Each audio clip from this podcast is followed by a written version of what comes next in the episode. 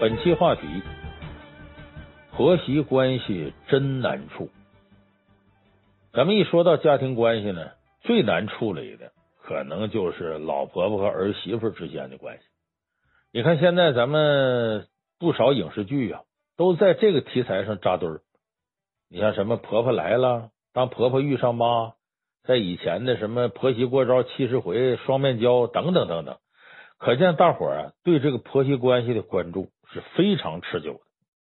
四大名著里边呢，也有不少啊，呃，婆婆儿媳妇之间的事儿。但是在古代呢，婆媳之间的矛盾呢，基本是暗战。为什么呢？因为在中国古代，婆婆在儿媳面前呢是绝对强势的。你像这个中国古代呢，规定这个男人休妻呀，有那么七条标准，就说呢，在这七种情况下，你可以把你媳妇撵走。那么这个。七个条件排在第一位的是什么呢？叫不顺公婆者出，就是要不孝顺公公婆婆呀，你就可以以这条为理由把他撵走。所以在传统中国里边呢，女性出嫁之后啊，丈夫的父母，就是说老公公、老婆婆，比自己的父母的重要性要强。因此，你违背公婆的意愿，违背孝顺，这被认为是特别严重的事。可是四大名著呢，里边包罗万象，里头有一些地方可和这个传统的呃这种伦理关系不一样。你看《红楼梦》里头啊，就有一对特别现代的婆媳，就在他们身上你看不到说中国古代婆媳的呃那种关系。谁呢？薛姨妈跟夏金桂。薛姨妈呢，就是薛蟠和薛宝钗这兄妹俩的母亲；夏金桂呢，是这个薛蟠的明媒正娶的大老婆。所以和薛姨妈呢，这是婆媳关系。在这个夏金桂身上呢，你完全找不到一点古代媳妇应有的那些呀，谨慎呐、小心呐，呃，其实心里边挺酸的，没有这个。她对自个儿婆婆薛姨妈呢，连表面上尊敬她都没有。你比方说有这么一个事儿，说这夏金桂呢诬陷香菱啊，给自个儿扎小人儿。这香菱呢是这个薛蟠的妾。跟夏金桂呢算是情敌，因为他虽然是妾呢，夏金桂是大老婆了，但是是香菱呢先进的门，先跟的薛蟠，所以这薛蟠呢劈头盖脸呢就把香菱给一顿打，就听信了夏金桂的诬告。薛姨妈看着了，气的都不行了，因为薛姨妈喜欢香菱，讨厌夏金桂，就指桑骂槐的骂薛蟠，说你呀这样啊，你干脆不如找个人贩子把香菱给卖了得了，也好去你的眼中钉肉中刺。这话呢是指桑骂槐，因为香菱啊，原来将人贩子给卖过。这咱们以前说葫芦僧判断葫芦案里边曾提到过这段往事。结果他这指桑骂槐呢，虽然说的是薛蟠，其实这话啊都给夏金贵听的。这夏金贵一听啊，受不了了，一点都没含糊，挑着帘子跟着对骂上了，直接就怼他老婆婆。那你说谁呢？你要卖人啊，你就赶紧卖，你找人贩子把香菱买走了，你别卖一个扯一个的。你看他意思说，这个薛姨妈借这事儿啊，说他说再者说了，我是你们家三媒六聘娶我回来的，我金子银子我都陪嫁跟过来了，你怎么着？现在要把我清出门了啊？接着这夏金贵就开始啊打滚放泼的，又哭又嚎的。结果这薛蟠站在中间呢，左也不敢说，右也不敢说。直憋屈，挺可怜的看着。我相信有很多呀已婚男性看到这一幕啊会特别有感触，说这简直就是自个儿生活的真实写照啊！你看自个儿妈要跟自个儿媳妇有点矛盾，自个儿站在中间呢是里外不是人。那包括很多女性呢，有同情薛姨妈的，说摊上这么个混不吝的儿媳妇啊，这遭罪呀；还有同情夏金贵的，说这摊上这么一个老婆婆呀。对你始终有意见呢，这这日子太难过，关系太难处。其实呢，在薛府当中啊，无论是薛姨妈还是薛宝钗，哪个都不是善茬。包括薛宝钗也暗地里呢打压自己这嫂子夏金桂的气焰，所以这夏金桂要自己不厉害点啊，他还真做不了这当家奶奶。所以呢，咱们很多朋友都能从他这一家里边看到自己身上的痛点，就是无论男性女性。呃，你只要成了家，恐怕就很难呐，躲开这婆媳关系，都会存在着这样那样的苦恼。那么咱们就奇了怪了，说你看别人这关系好像说处好了、处坏了都有，但是从来没有哪一对的家庭关系像婆媳关系这么复杂、这么难处，这么让很多人牵肠挂肚。那么咱们今天就从情商的角度给大伙说说，这婆媳关系他为什么就这么难处？解决婆媳关系的根儿到底在哪儿呢？咱们先给大伙分析分析。就是婆媳关系为什么不好处？这里边有三种原因。一个是呢，婆媳呀、当成母女那么处，反而处不好。第二个呢是这家庭里头啊，老公公缺席。第三个呢是老公缺席。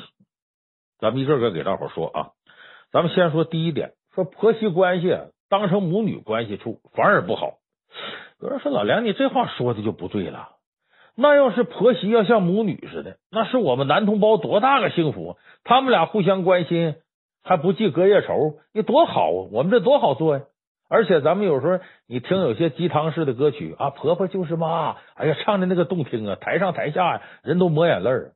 我告诉大家，婆婆就是妈这话是纯属扯淡。我在电视台录节目的时候啊。儿媳妇在台上对着台下老婆婆唱啊，婆婆就是妈呀！台上台下都感动的不行了。等到后台呢，再问那当老公的，哎呀，我都操不死心了。俩人天天吵，完背后都跟我说呀，弄得我左也不是，右也不是，都希望他一天少接触。就我，我都恨不得我天天不在家里待。虚伪，非常虚伪。就是我们理想的状态当中，那个婆媳关系就像母女关系一样，那多好。其实我告诉大家，根本不可能。而且，如果你婆媳关系就按照母女关系那么处，一定会越处越糟糕。为什么呢？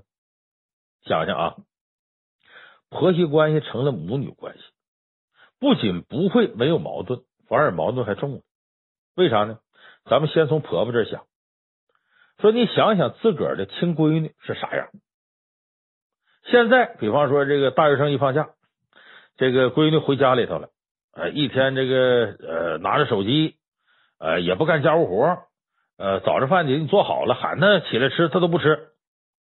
哎，你这么琢磨，这个当妈的见着自己亲闺女这样，骂他懒，各种不乐意，回头再吐槽，说我天天呢挺盼他回家，想他，可他一回家呢我还烦。那么如果你的婆婆把自己儿媳就当成这种闺女，看不顺眼就说。不对劲就吐槽，见着什么都唠叨。你琢磨琢磨，这关系能不能好？因为什么呢？亲娘俩啊，哪句话要说的不对了，打翻天了，回头藕断丝连。哎，回头俩人还能好，不记仇。婆媳就不一样，你毕竟原来不是一家人，二十多年你俩都不认识，进来就拿你当妈，就拿她当闺女，这种鬼话你信吗？而且你这婆婆要像亲妈似的那么干。看着啥都说，你这不对那不对，天天唠叨。这儿媳妇准保想，哎呀，这毕竟不是我亲妈，她根本就不疼我。其实你想想，你亲妈也这样，但是隔一层是一层，不是亲生的，想法就是不一样。所以婆婆要是真拿自个儿的儿媳妇当亲闺女，你要那么干，那儿媳妇心里保准不满意。你毕竟你不是人家亲妈。那么再倒过来，我们从儿媳妇这想。就说你自己对亲妈什么样呢？回到家了，你往沙发上一瘫，玩手机呀、看电视啊，头也不抬，就喊妈呀，饭做好了没有啊？我那衣服脏了，往那一扔，说妈，你把这衣服给我洗了。当妈多说几句呢，他都不乐意，说哎呀呀，你别唠叨了，我知道，我知道，多烦人呢。你看这些话，你对亲妈说没事，亲妈急眼了，给你两巴掌，泄泄愤。可是你对婆婆，你能这么说吗？你真这么说，婆婆能受得了吗？我这个不是说给大家讲道理，我就是摆事实。你琢磨琢磨，婆媳关系，说是当娘俩那么处，你不是亲娘俩，你要真按那种方式处，像跟自己亲妈，像对自己亲闺女那么随便，说白了，双方心里就会种下仇，这是不可以的。再有呢，就算是双方真心对对方好，就好的跟亲娘俩似的，一样也不行。为啥呢？这容易触碰对方的底线。你比方说，大清早的，这婆婆起得早啊，哎，就给这个小两口啊呃做饭，做饭呢六点钟就做好了，他就去敲房门去，你俩起来吧。儿子一转身啊，在床上翻个身，不起来，往我困，没事。儿媳妇可心里打鼓了，不起来吧，对不起老婆婆，那这么早给你做饭；起来吧，对不起自个儿，六点钟起来，你要我亲命了。所以这个为难为难的，他触碰了你一些底线啊，一些我们生活当中啊特私密的地方。你比方说，这亲妈去女儿房间也不用敲门，女儿的内裤你拿起来就洗，甚至呢。你正上厕所呢，洗着澡呢，这亲妈的推门说进就进来。女儿呢也一样，就自个儿妈老了之后呢，这当女儿的就愿意管自个儿妈。这保健品是骗人的，你别看人家管你叫妈，那都假的，忽悠你。你咋不听呢？再给你买这个，你得吃啊！你不吃我都扔了啊！你看这些，当自己亲妈说没事，可是你搁到婆婆身上，就侵犯了婆婆的界限感。毕竟你们原来是陌生人。因为一个共同爱的人，你的老公他的儿子，你们勉强走到一块儿了。原来一点都不熟，突然处的这么熟，这么热乎，别扭不别扭？别扭。因为你原来那个心理界限呢被侵犯了，但是呢，你又知道对方这可能是对你好，你这油火也发不出来，就在心里闷着，闷着闷着，就容易闷出手来。所以你看《红楼梦》里头说哪一对婆媳最像母女的？贾母跟王夫人。你看他俩可和谐了，有贾母在的地方呢，王夫人肯定跟着。但是他俩相处的模式像母女，是不是亲母女模式呢？根本不是。像啥呢？像公司的领导和下级。你看王夫人呢，因为看不上晴雯，把晴雯撵走了。但是晴雯呢，原来是贾母身边的丫头，贾母看着好呢，呃，把她分到贾宝玉那边，给贾宝玉当丫鬟。所以说，王夫人处理完晴雯，把晴雯撵走了。想起这茬来了，说这原来是老太太派来的人，赶紧就跟贾母汇报。说话那方式也跟下级跟领导说话似的。哎，说那个，你看你这这晴雯是你挑的人，这这好。可是最近呢，呃，有病了，我是先让他回家呀，养病去。你看话说的很委婉，也比较好让人接受。可是这种说话方式，那是下级对领导的说话方式，绝对不是亲闺女对亲妈说的方式。可以说，王夫人完全是依照贾母的眼色行事，哄着老太太开心是她首要任务，这是做媳妇的本分，也是职责。而贾母对王夫人呢，也绝对不是亲妈对亲闺女的态度。他其实也不怎么喜欢王夫人。你看《红楼梦》第三十五回里头啊，这贾母对王夫人有句直接评价，他这话是对这个薛宝钗说的，因为王夫人是薛宝钗亲姨嘛，说你亲姨呀，这王夫人呢，不怎么爱说话。跟个木头似的，哎呀，不会这个也不会那个。你看那凤丫头就不一样，嘴上会说，我就疼她。就这贾母从心里往外啊，她不大喜欢王夫人，但是她不喜欢王夫人，并不妨碍他俩做好的婆媳。因为贾母对王夫人没当亲闺，王夫人对贾母更没当成亲妈，这样双方呢，不把对方当成最亲的人呢，就没什么希望，没什么期待，没期待呢，这事就好办。就当你对一个人有期待，觉得他应该对你好，那他做出对你不好的事你才愤怒，才失望。如果你不拿他当亲人，说这就是个陌生人，无所谓，或者说就是我领导，就是我下级，你没这期待，这关系就好处。所以说呢，有的时候婆媳关系啊，你不拿她当这个亲母女处，反而更轻松，更好办。拿当亲母女来处，互相之间有挑眼的地方，这扣就不容易解开。那么比较好的方式是什么呢？我以前在节目里说过，就是婆婆要拿儿媳当学生，有毛病呢，你该管得管，但是你不能伸手就打，张嘴就骂，因为那不是你亲孩子，人家还有家长的。那么儿媳妇要拿婆婆什么呢？当领导，你在单位怎么糊弄领导，怎么哄领导开心，怎么让着领导的，你就在家里怎么让着婆婆。那这样一处呢，双方啊都比较宽松，包括。真有点什么问题了，哼，那反正也不是我的孩子，我又不是他亲爸妈啊。这这回家这儿媳妇也不做饭，就在那玩手机，也不干活。哎呀，他自己亲爸妈都不管呢，是他亲爸妈没教育好，我管那个。婆婆一想这个，心里头就舒服多了。你把这道理反过来用到儿媳妇身上也一样，她对他没期望值，自然也就不挑剔了。所以双方不要往这个亲母女关系上处，越那样越糟糕。千万不要听什么心灵鸡汤，婆婆就是妈，儿媳妇就是亲闺女，那都是害你的。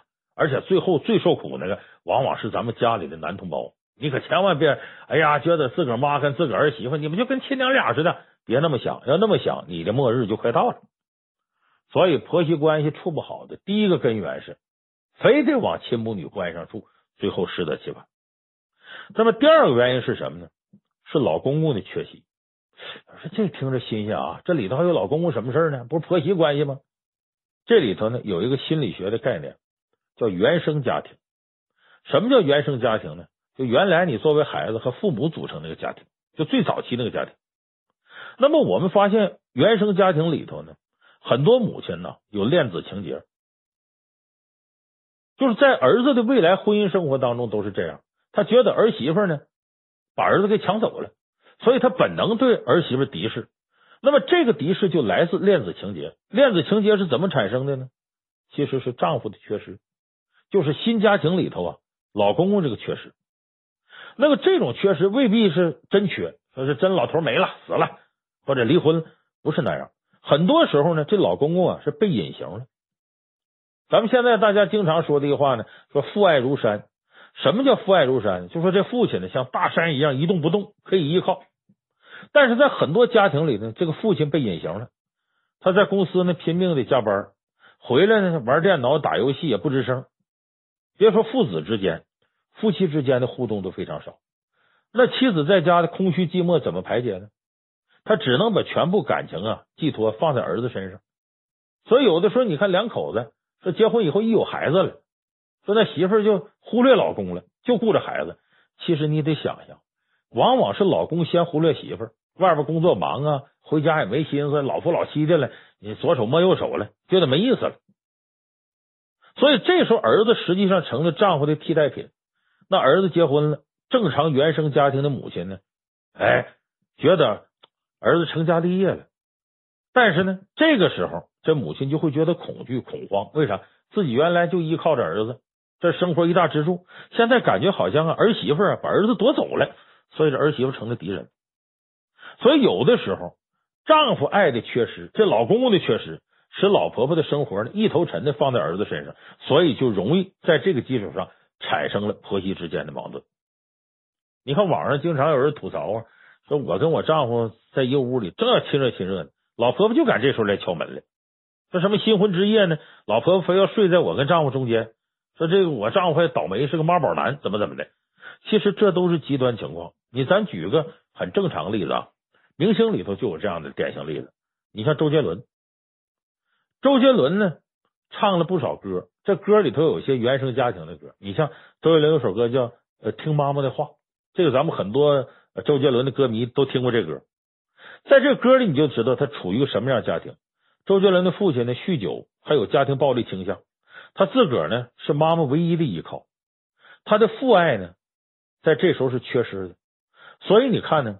周杰伦和昆凌现在他老婆约会的时候，被记者拍下的照片很多是仨人的，就周杰伦他妈也跟着凑热闹，包括一些情人节拍的照片都是仨人的，里头都有他妈。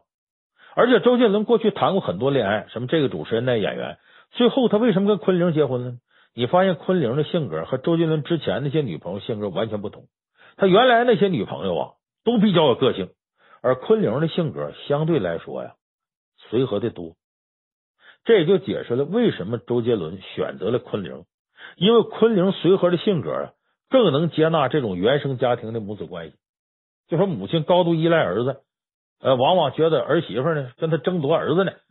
所以昆凌这种性格呢，行啊，就这么着吧，呃，我能接受这个。她不像有个性的女人，凭啥呀？这我丈夫，而且已经成家立业了，都成年人了，你老婆管那么多干嘛？所以周杰伦身上是个挺典型的例子。再有，你像《红楼梦》里头，王夫人和贾宝玉之间其实也是这种母子关系。王夫人的丈夫呢是贾政，你看曹雪芹起名啊，他有寓意的，像什么真是隐假语存啊，这就真事隐去，呃，假语就是存在，假话就存在。所以这个贾政这名字什么寓意呢？其实就是假正经，就他在夫妻感情上啊，也是一本正经的。为啥？他心思根本不在这个家庭。他是官迷，就想往上爬，想升官，所以整天都是仕途经济那一套。你可以想象呢，王夫人在和贾政这个夫妻关系当中啊，感情上是比较孤独，所以这个时候贾宝玉就成了贾政的替代品。所以王夫人对宝玉控制的比较严格，包括他的感情世界。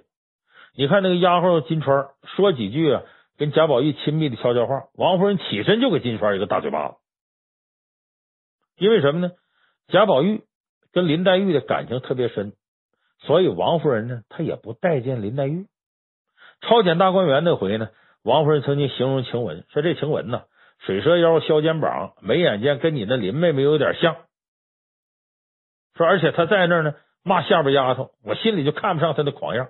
你看，王夫人对晴雯，或者说对林黛玉的形容，基本就是个不良女子的写照。这也暗示了为什么王夫人会注意到晴雯，其中有一个原因就是晴雯像黛玉，晴雯像黛玉，宝玉对黛玉还一往情深，王夫人觉得失落，所以她厌恶黛玉，厌恶晴雯，最终把晴雯撵出去，逼上绝路。你反过来看，王夫人为什么喜欢袭人呢？因为宝玉并不怎么喜欢袭人，你别看袭人是贾宝玉第一个女人，但他对袭人的感情啊，有点敬而远之的态度。所以你这从王夫人的话里都能听出来。王夫人说过，说为什么不直接把袭人给收了房呢？呃，说因为那个不收房，贾宝玉多少还能听袭人一点；收了房了，离得太近了，贾宝玉更会讨厌袭人，就不爱听袭人说话了。所以你可以想见。这袭人和宝玉之间的感情挺薄，所以王夫人出于控制贾宝玉的目的，你会发现，她偏向着袭人，却讨厌晴雯。这么说呢，这个妈呀，把儿子当成自己的精神支柱，那儿子对妈又是什么感情呢？这儿子从小就知道自己是妈心里头最重要的。对于这个当妈妈的而言呢，儿子比父亲还重要。所以在结婚前呢，你在家里头受宠啊。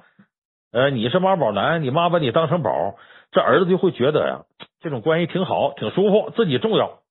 可是结婚以后呢，这儿子就明白呀，我是成年人了，成家立业了，我也得孝顺，得回报自个儿妈呀。所以他不忍心背叛妈妈对自己这种依赖的感情。所以你看，很多婆媳关系当中的儿子，总对自个儿媳妇说：“你忍忍吧，那再怎么的，她是我妈呀，你怎么就不能忍呢？”那毕竟是我妈，那是长辈儿。其实这话是潜意识里自个儿劝自个儿。所以有的时候这种家庭关系，当媳妇逼着自己老公，你在自个儿跟婆婆之间站队的时候，往往是儿子。你别看不论怎么疼媳妇，一咬牙都是我得向着我妈啊，你得忍，我妈是我妈那长辈。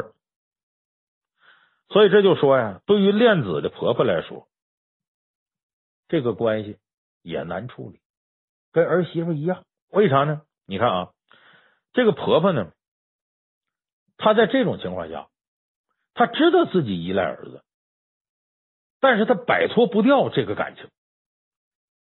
在生活当中，一旦觉得儿子跟儿媳妇很亲密了，他心里第一感觉是发酸，就这种酸劲儿，尤其容易左右一些不理性的女人。男人说还好办，女人在这个时候，往往尤其是。在家庭关系里鸡毛蒜皮事多的时候，你要是在单位里头，这事无所谓。你在单位说谁跟领导远近了，你争风吃醋了，那好办，因为一下班回到自己家里，眼不见心不烦。但在一个屋檐底下，这个关系就变得特别难处。那么这种事情我们该怎么处理呢？这个媳妇儿啊，要么你努力的，就是呃，在家里头呢，性格啊稍微软一点，对婆婆挑这个挑那个呀，能接受这种关系。通过示弱向婆婆证明自己无害，哎，就你要能忍，这关系就好处点。那么对于婆婆来说呀，尽量把注意力分散到别的地方，你努力的争取自己丈夫。哎，你丈夫回家了，老公公老婆婆，你们老公公俩在一块儿，一起跳个广场舞，一起出去逛逛街呀，一起谈谈心呢。别整天是呢，觉得自己老头子忽视自个儿，那我也不理你。你说那两口子过着还有什么意思？所以把心思多往自己丈夫身上转移，少关注自己儿子，自然呢，这关系就成好处了。所以这就我们平常说的，婆媳关系想处好了，必须互相之间呢有点距离。说白了，别往一块凑合，那是最好的事。只要一往一块凑合，早晚那得出事。所以咱们说，头一个婆媳关系别硬往母女模式上走。第二个呢，呃，不能让老公公缺席。哎，这家里头啊，老公的位置很重要，老公公的存在使婆婆的注意力能得到转移，这样就会缓解婆媳关系由于过于接近而产生的一些种种问题。那么第三点还有一点提醒大家注意，就是丈夫的缺失，就是在一个家庭当中，如果这个丈夫没有存在感，那婆媳关系会更差，因为丈夫你别看在中间受气，他却是维持婆媳关系的一个非常重要的媒介。你看《红楼梦》里头有这么一对婆媳，王夫人和李纨。李纨的丈夫贾珠呢，是贾宝玉亲哥哥，死得早，李纨就成寡妇了。她跟王夫人是婆媳关系，但这一对婆媳在书里边交集的特别少，两人之间甚至没什么直接对话交流。有一回，这个宝玉挨打那回，让他爸爸给打了，王夫人就抱着宝玉啊，哭谁呢？哭贾珠，哭他大儿子。说贾珠要是活着呀，我就不会就这么疼你这一个了。你打死了我也不伤心呢。旁边李纨听了受不了了，想起自个儿丈夫来，抽抽搭搭的哭的跟泪人似的。也就是说，王夫人和李纨这对婆媳关系只能用冷漠这个词来形容。为啥？贾珠死了，婆媳之间没有丈夫这个媒介了，很多话都没法过。往往有丈夫在中间调和着呢，或者说。这丈夫出面呢，这边带着妈，这边带着媳妇，咱出去溜达溜达，参加活动什么的，双方有个沟通的媒介。这个丈夫一缺失不好办。说有的丈夫没死，这种情况也一样。你看啊，《红楼梦》里头还有一对婆媳是有关系，贾母跟邢夫人。邢夫人的丈夫呢是贾赦，贾赦是贾政他哥哥，哎，宁国府那边的。这个贾赦是什么样呢？用贾母话说呢，虽然是长子，但是不理家务。天天跟小老婆喝酒，贾赦自个儿也说：“我妈偏心，偏着我弟弟贾政。”有人分析过，说为什么贾赦非要娶贾母身边的大丫头鸳鸯呢？说自古长安爱少年，鸳鸯可能喜欢贾琏，只怕还有宝玉不愿给我当小老婆。他为什么非要娶这丫头？因为鸳鸯掌管着贾母的金库，是大管家。贾赦呢，娶鸳鸯是为了贾母百年以后打算。老太太一死，他怕贾母偏心。分给自己的遗产太少，那你看贾母对于这个贾赦的媳妇邢夫人这个儿媳妇怎么样呢？贾母喜欢热闹，平常总带着姑娘媳妇儿啊吃喝玩乐。你看贾母身边王夫人呢、凤姐、李纨呢、宝玉啊，还有那些姐们儿，宁国府也有人过来。哎，贾珍的媳妇尤氏，在亲戚像薛姨妈也是常客。但除了逢年过节的正式场合之外，只要是贾母召集的私人聚会。什么？比方说到清虚观打醮啊，赏桂花吃螃蟹呀，刘姥来逛大观园呐啊，什么这赖嬷嬷的儿子升官啊，请荣国府主子的宴会，这些所有这些私人欢乐时刻，邢夫人都不在场。为啥呢？贾母压根就不请邢夫人来。不仅老太太不带她玩，别的人也是看老太太眼色，经常忽略她这个主子。什么原因造成？贾母和邢夫人之间，这个假设基本就跟缺失了一样。这边也不常来见母亲，那边也对自个儿大老婆邢夫人不待见，天天跟小老婆喝酒，花天酒地，一点正事都没有。所以说，贾母跟邢夫人这对婆媳是典型的不和谐婆媳，不和谐的婆媳跟什么有关？丈夫的缺失。所以，无论是王夫人和李纨也好，还是贾母跟邢夫人也好，丈夫缺失，婆媳之间就没有感情上的桥梁。所以，婆媳感情当中，作为丈夫非常非常重要。今天呢，咱给大伙分析了三种造成婆媳不和的原因。那如何解决呢？你知道原因，解决办法也就出来了。就说白了呢，夫妻一定得是一个家庭当中最重要的关系，就是你这家庭里最重要的是夫妻两个人，其他人不论是父母还是儿女，都得为夫妻关系让步。就是每一个当丈夫的、当妻子得明白，自己的爹妈跟自己已经不是一家人了，但你跟你的丈夫。或者你跟你的老婆，你们俩是一家人；你跟你的母亲已经不是一家人。我说这家是指作为一个经济单位独立的家，必须要明白这一点。家庭里的任何关系都没有夫妻关系重要，一定都得为夫妻关系让步。只有为这夫妻关系让步了，这个家庭才能和谐。如果你偏重于其他关系，母子关系、父女关系，你这家庭想走向和谐非常困难。孤阴不长，多阳不生，夫妻之间的关系才是一个家庭最最重要的、不可让位的。关系。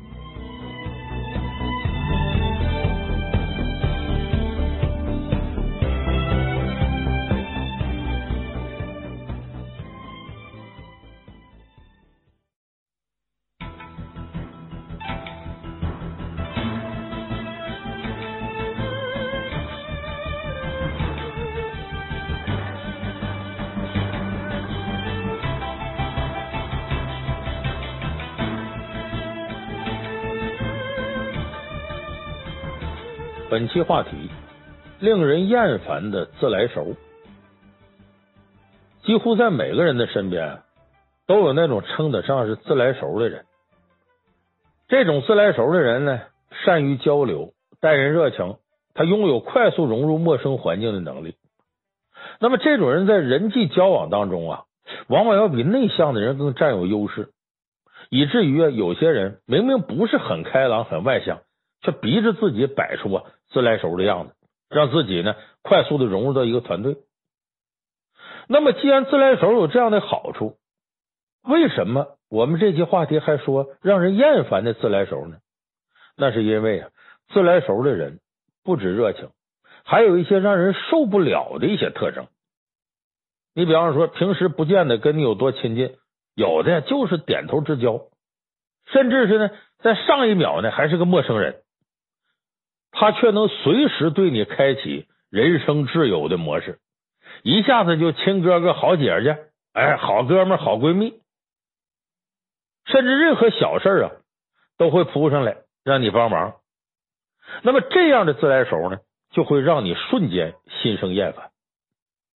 那么咱们这期就给大伙说说如何避免让自己成为令人讨厌的自来熟。自来熟要熟到什么程度才刚刚好？哎，咱们这期给大伙说说这个话题。那么自来熟呢？让人讨厌，无外乎有这么三个地方。第一个呢，他不拿自己当外人，让你觉得挺心烦。第二个呢，他的言语很轻浮，就不是那么太严肃庄重。那么对于认识不长时间的人来说，觉得你这有点油滑。第三个呢，他这种自来熟啊。一下子打乱了你的节奏，让你处于一种被迫社交的状态，这会给你带来很大的负担。所以，这是自来熟让人厌烦的三个原因。咱们一个一个给大伙分析。头一个呢，就是这个不拿自己当外人。他不拿自己当外人呢，你发现这自来熟也有他的套路，他有循序渐进的三个阶段。第一个阶段呢，是套关系，哎，给你灌输啊，咱不是外人，咱自己人。第二个阶段呢，那就打入你的生活圈子了，不拘小节，你的就是我的啊，我动你东西也没商量。第三个阶段最烦人，跟你开玩笑啊，挖你的隐私啊，完了回头跟你说，咱都这关系，都自己人，有啥不能说的？你别开不起玩笑，哎，你别这这这这这跟我之间外头，你看这三个阶段是循序渐进的，第三个阶段最烦人。咱们先说第一个阶段啊，就自来熟这样的人和陌生人交往的时候，经常就自带着那种亲热模式啊，采取抄近道的方式跟你产生联系呢。他最常见的方式就是用老乡啊或者兄弟啊姐们的身份跟你套近乎。你比方说哥老乡套近乎，这个在这个北上广深呐一线城市里，这种事儿非常常见。因为有的时候呢，你需要跟陌生人打交道，往往呢一看是同乡，甚至有的都不管是是不是真正的同乡。咱说实在，比方说我是东北人，经常有人跟我套近乎，哎，老梁，咱都东北人。我告诉大家，我是黑龙江人，黑龙江人跟吉林人、辽宁人是有区别的。很多朋友听赵本山的小品呢，就觉得他那里头说的话那就是东北人，不是，那仅仅是沈阳铁岭一带的口音和风呃方言呢风俗。它并不能代表东北，所以有的稀里糊涂就东北人，其实东北人、黑龙江人、吉林人、辽宁人有很大的差别。但是呢，为什么很多人好用这种似是而非的老乡跟你套近乎呢？因为咱们过去有句话叫“老乡见老乡，两眼泪汪汪”。可是现在你再琢磨琢磨，这话就变了。我常听到的是什么呢？老乡见老乡，坑你没商量，或者老乡见老乡，背后给一枪。您这话虽然是调侃，但是它形成也是有一定原因的。就人们现在对于老乡这种关系啊，已经不像从前那么认可了。就你以老乡的身份和陌生人展开对白的时候，可能就已经招人烦了，让你让人认为啊你是有目的的亲近。那么其实这些东西啊，在中国历史上啊，早就有人使用过。以咱们拿四大名著《三国》里来说，吕布。你看着好像他是个有勇无谋的莽夫，其实不是。在涉及到自身利益的时候，吕布的花招也不少。吕布也是一个善于利用老乡身份呢来达到目的的人。咱说两个事儿吧。第一个事儿，当初啊，董卓进京，后来呢，呃，李肃月夜睡吕布给了赤兔马，而吕布呢，呃，杀了丁建阳，拜董卓为干爹。后来董卓呢，又被王司徒巧使连环计，又让吕布杀了。但是董卓的党羽很多，吕布啊，后来也怕被人报复，哎，他就呢，呃，找到以前的老朋友张扬，投到张扬那去了。这时候董卓的旧部啊，李傕郭汜知道之后呢，不肯罢休，就花重金去收买张扬和他部下，说必须要杀吕布替董卓报仇。这吕布呢，虽然个人能耐很大，但没有人势力大呀，所以吕布开始低声下气的向张扬求救，用什么呢？老乡之情，咱们都同乡啊！你看你也不能害我呀！哎，最后你别说挺好使，哎，张扬呢没有出卖他，还暗中保护他了。所以吕布呢一开始就善于利用老乡之情套近乎，后来他混的很不如意的时候，投靠刘备也用的这招。他跟刘备说什么呢？说呀，我与卿啊乃是同边地人也，说咱们都是边地这地方一个地方的人。说什么是边地呢？这边地啊，就指啊北边靠近少数民族的地方为边地。其实他跟刘备是不是老乡？不是。刘备呢，搁现在说是河北省人；吕布呢，五原郡九原县人。搁现在来说呢，是内蒙古包头一带。包头有个九原区，那是吕布老家。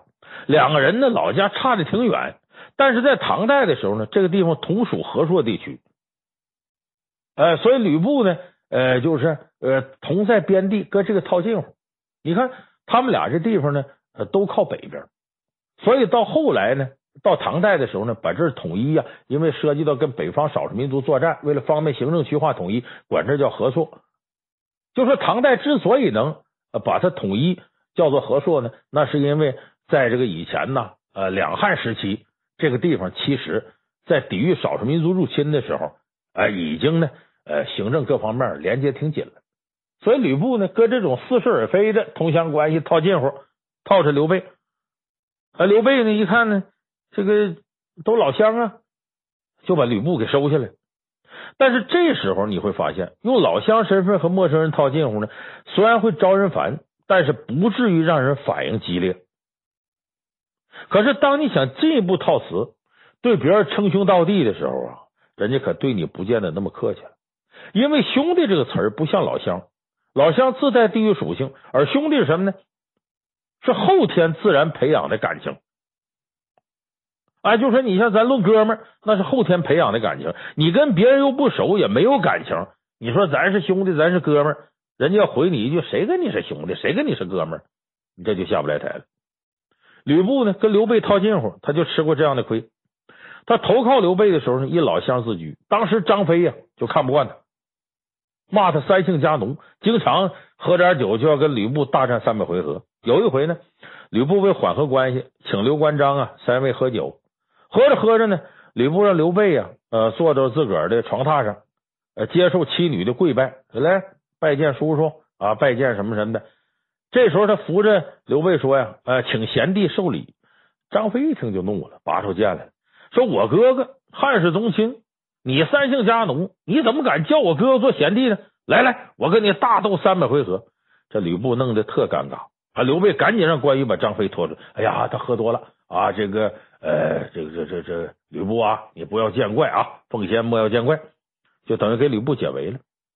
刘备给吕布解围呢，不是因为跟吕布关系多好，其实他也看不上吕布，对这一声贤弟呢，他心里头也恶心。但当时呢，他势力不够，想跟吕布啊拉拉手，所以忍住没说。哎，否则说这番话可能就不是张飞了。由此可见呢，一没有交情，二没有感情。这兄弟、哥们、闺蜜呀、姐们啊，不要轻易说出口，否则下不下不来台，恐怕是非常非常正常的事儿。那无论是自称老乡还是兄弟，都是自来熟，不把自己当外人的表现。这时候呢，他只是急于寻找啊关系的突破口。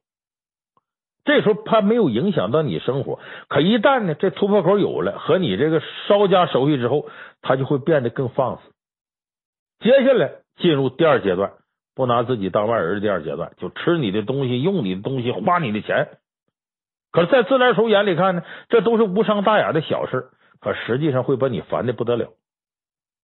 你看，我给你举个例子啊，这我在网上看到的，这例子挺生动。还有个女白领呢，叫小娜，她这故事很有代表性。她在网上呢发了一个帖子，说了自己经历。她说，在这个二零一七年下半年的时候呢，这小娜换了一家新公司，结果在公司办公的时候，坐在她旁边那个女同事呢，是典型的自来熟。刚一见面呢，就问她这个，你爸干啥的？哎呀，你有没有男朋友？这小娜虽然听着不舒服，也没在意，就当对方是热心了。可接下来发生这些事儿，就不热心那么简单了。这个女同事的自来熟啊，让这小娜有点崩溃了。你看，在公司上班的人呢，一般中午不回家吃饭呢，叫外卖。小娜不喜欢外卖东西，就自个儿呢带了个电热杯，煮个汤啊，下个面条什么的。他第一次出于客气，很正常的招呼这自来熟女同事说：“你也吃点吧。”没想到他真不拿自己当外人，过来就吃，而且后来越吃越顺嘴儿。哎，不管你做啥东西，他都照吃不误。后来他索性就就就就赖上了，干脆呀，他外卖也不叫了，跟小娜一块吃。你这俩人吃这点东西，有时候吃不饱，这小娜呢就弄点饼干呢、坚果、零食什么的。可你别让他看着，只要让这位女同事看着，不管开不开封，他都会过来给我吃点。有时候一袋饼干，小娜没吃了两块呢，他拿过去了。一会儿你再看他那袋都扔垃圾桶了。这不光是吃的，你还有什么纸抽啊、护手霜这些用的。有时候这小娜真不愿意让他用，就把它摆的离的这女同事座位远点。这时候这女同事就会说：“你怎么放那么远呢？我怎么用啊？你还真不拿当外人。”更可气的是，每次这小娜有快递来了呀，这女同事替她开，打开之后要看着衣服就要试穿，化妆品就要试用，买杯子她都先试试，说这杯到底保不保温呐？我喝一口。你像这种表现，让这小娜非常恼火。但你说同事关系，你又不好撕破脸。我想这种烦恼啊，身在职场中的人，很多人都会感同身受。刚才咱们说这自来熟女同事呢，比较极端，但是她这些表现呢，呃，其中占上一样、两样、三样、四样的人呢，恐怕也大有人在。比如你正吃东西呢，他上来就咬一口，嘿，也不管你嫌不嫌乎的，反正就这么干了。那么这种自来熟的人呢，往往不是真心要贪你小便宜，他是真没拿自己当外人。否则你这么明显的反感，他不会看不出来。当然呢，咱们分析这事儿呢，不是让你迁就自来熟的人。遇到这种情况时，一定要说不，让他及时醒悟，知道自己行为不妥，甚至该翻脸的时候你得翻脸，得有个态度。你比方说，你就跟他说：“你说最近呢，我得了感冒了。”我你我吃的东西你最好别碰，我怕传染给你。要不然索性就半开玩笑的说，我还不够吃呢，你吃了我怎么办？你下去给我买点去。就总之呢，你得让他明白。如果说这个人自来熟仍然执迷不悟，那就说明他是揣着明白装糊涂。这样人你跟他交往干嘛呀？不交也罢嘛，你不用有所顾忌。同样，假如你要是那个自来熟的人，你也得检讨自己行为。自来熟熟的是人际交往，不是生活交集。你得看得出眉眼高低，不能侵犯人家生活底线，这样呢才能不招人烦。那么看得出眉眼高低呢，不是只在你自动动别人东西的时候，说话的时候更要注意。很多时候这自来熟啊，都是以关心之名侵犯别人的隐私，你还不知道呢。比如你打听别人隐私，拿别人外貌开玩笑，甚至无意中啊给朋友招黑了，哎，这就是我说的不拿自个儿当外人的第三个阶段，就以自己人的身份呢触碰了他人的底线。你看去年有那么档节目叫《我们来了》，呃，咱们很多年轻朋友都看了，说里头有蒋欣呢，有陈妍希，他们作为嘉宾呢共同参与节目。节目里有个环节呢，真心话大冒险。结果陈妍希碰上这么个题目，说你是先怀孕才结婚的吗？当然这话题很敏感，陈妍希也不知道怎么答。这时候蒋欣突然抢话，说你不是就有了小孩才结婚的吗？大家都知道。你大伙在那乐，陈妍希非常尴尬，因为蒋欣和陈妍希也说实在也不是什么多熟的人，就共同录制过几期节目，底下不熟。你碰到这样的底线，你都说陈妍希很尴尬。如果真要是好闺蜜的话。说这话可能陈妍希就好接了；正因为不熟，她不好接，就尴尬，这就触碰了别人底线。那么说实在的，我觉得蒋欣也不止一回犯了这错误。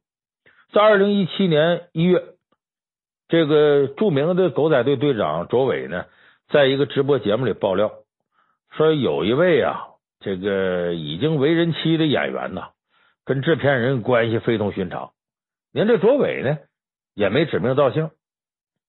他只是说呢，某位 L 姓，他的姓字头第一个字母是 L。这时候呢，很多人就猜呀，这不是有一个人气女明星姓刘啊，是不是他呀？但这个事儿呢，人家刘某没出来声明，呃，采取忽视态度，想让这事冷却。没想到这时候蒋欣待不住了，他发了条微博，说什么呢？说说话得负责任，为博眼球，恶意重伤就有失风度了。完又在这留言处写了一个伤害我姐们就伤害我。你是尽管是蒋欣没指名道姓，但明眼人也都知道啊，他在力挺着刘某。结果这条微博呢，引起了轩然大波。其实蒋欣是好心帮倒忙，哎，人家本来呢，这个怀疑的这个事主呢，人家没站出来。结果你这么一弄，又我姐们又什么的，等于把这事直接就指向那位了。而且你这会让人觉得你是此地无银三百两。你得替姐们打掩护，那就跟马苏替李小璐打掩护似的。你看，所以这个事儿呢，大伙都说呀，说这个蒋欣呢，这是个高级黑。你看，因为无论蒋欣和这刘某关系是否够近，他都不应该出来插一杠子。这是超级敏感的话题，你作为旁观者无权评论，也无权发言。即使你是好心也不行。你如此不拿自己当外人，你就让当事人感到非常头疼。咱们刚才说的呢，就是自来熟招人烦的几个原因，太不拿自己当外人。如果你是自来熟本人，你可要引以为戒，因为自己人这种概念呢，已经被赋予了太多额外的目的和属性，所以千万别拿这套来毁自己名声。那么刚才我说自来熟一个原因，不拿自己当外人。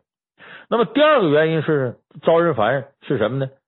是你呀、啊，这言语很轻浮，哎，显得很轻佻。就说你跟对方的关系呢，应该要以严肃庄重为主。结果你自来熟，你这说话用这种口气什么的，这个非常惹人烦。尤其是面对异性的时候，这个更重要。甚至有的时候自来熟啊，都已经踏入了性骚扰的这么一个边缘。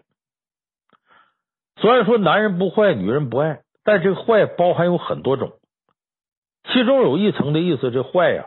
就说这男的油嘴滑舌，说能说会道的自来熟，说肯定比那个闷葫芦的男人受欢迎。但事实是这样吗？不完全。有的女人是喜欢呐油嘴滑舌、能说会道男的，但大多数女性啊，会对这种自来熟的男人呢天生反感，会觉得你轻浮不稳重。那么这类自来熟男的典型是谁呢？代表四大名著能找出一个，就猪八戒。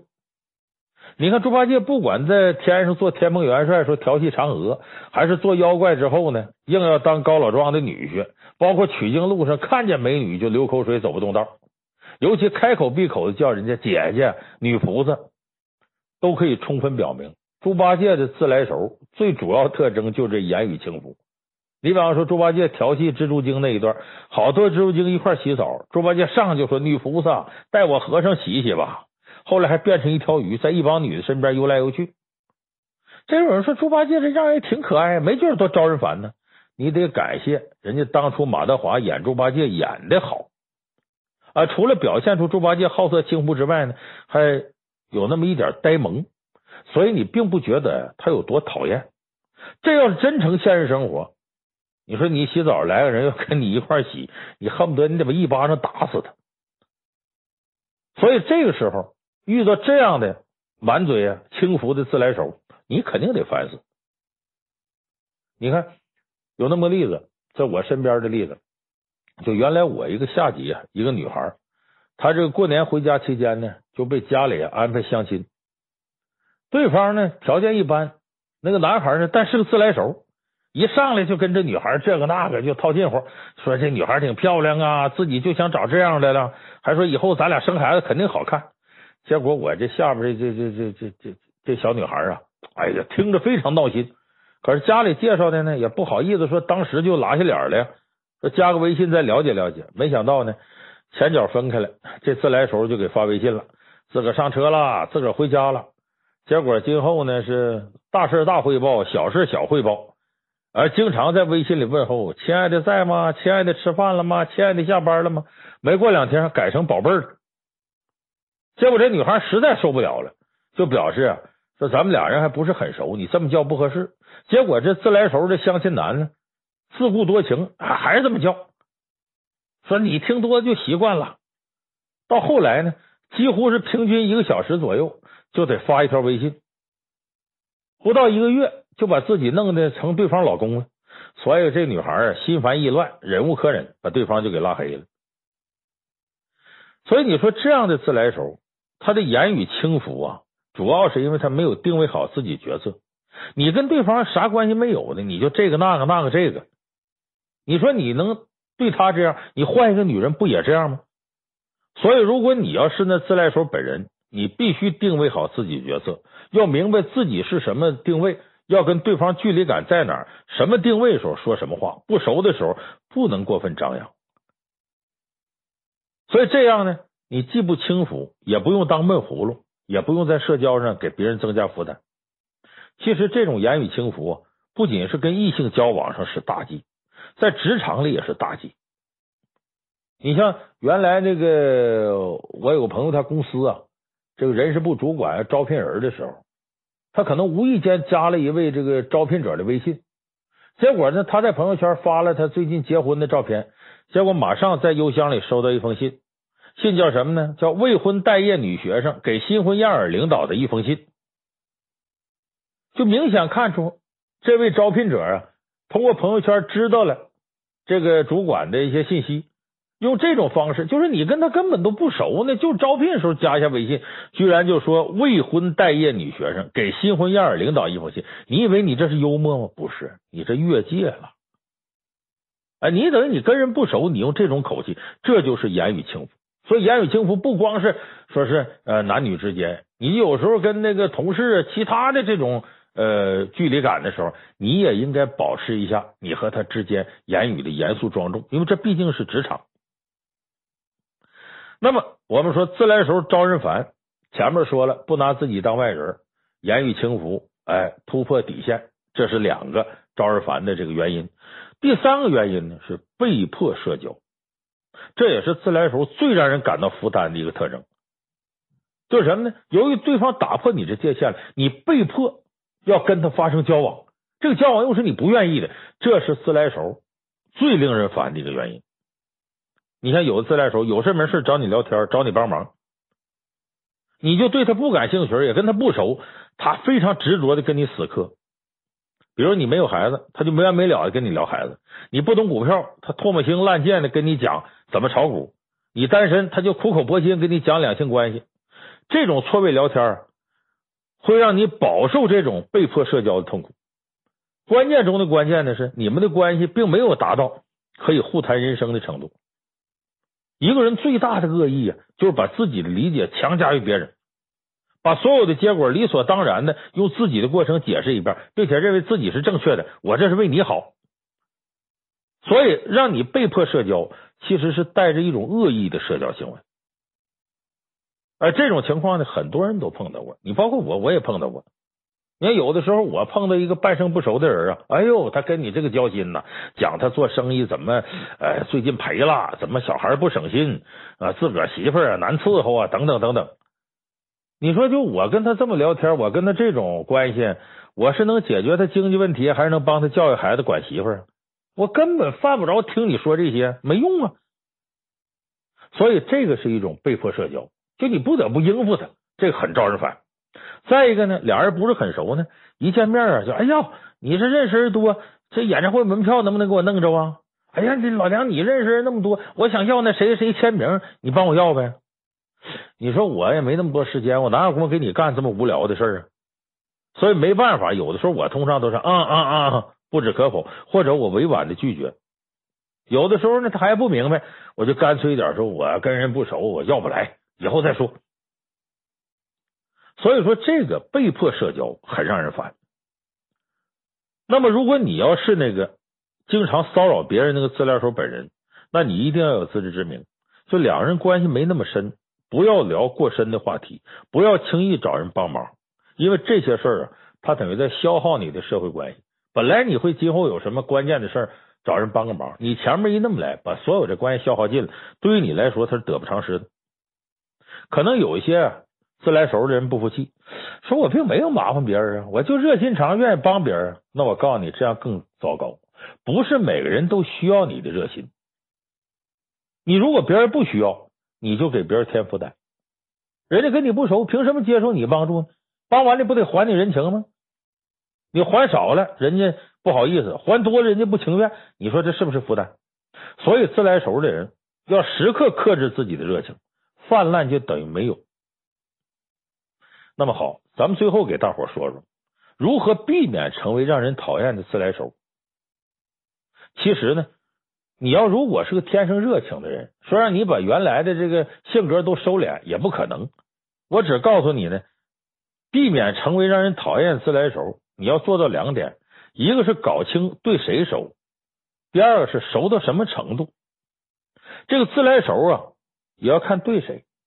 《红楼梦》里头这史湘云就是个名副其实的自来熟，但他的自来熟不是对所有人的。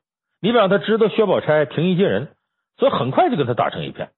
知道林黛玉啊不那么好交往，所以他也不着急跟林黛玉呃接近，是一步一步来。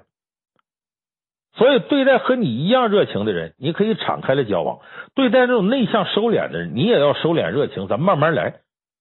你别弄得你这一自来熟把人给吓跑了。所以，自来熟先要看对谁。第二个呢，自来熟的程度分寸需要把握。就对谁熟，接下来就熟几分。那即使是和你一样热情的人，交往时候也有谨记，熟只能是熟关系。大伙记住这点，熟是熟关系。你像爱好啊、饮食口味这些信息啊，可以做到熟的不能再熟。但是感情、隐私、物品这些私人的东西，除非对方主动跟你交往，否则你不要轻易去触碰这些层面，不然你的自来熟会把刚刚建立好的关系直接就给烫死，就给烧死了。所以这个熟几分一定要把握好，只是熟关系，不是熟隐私。所以。自来熟要分对谁，自来熟要看熟到什么程度，这两点把握好了，如果你天性是个自来熟的人，那也无伤大雅。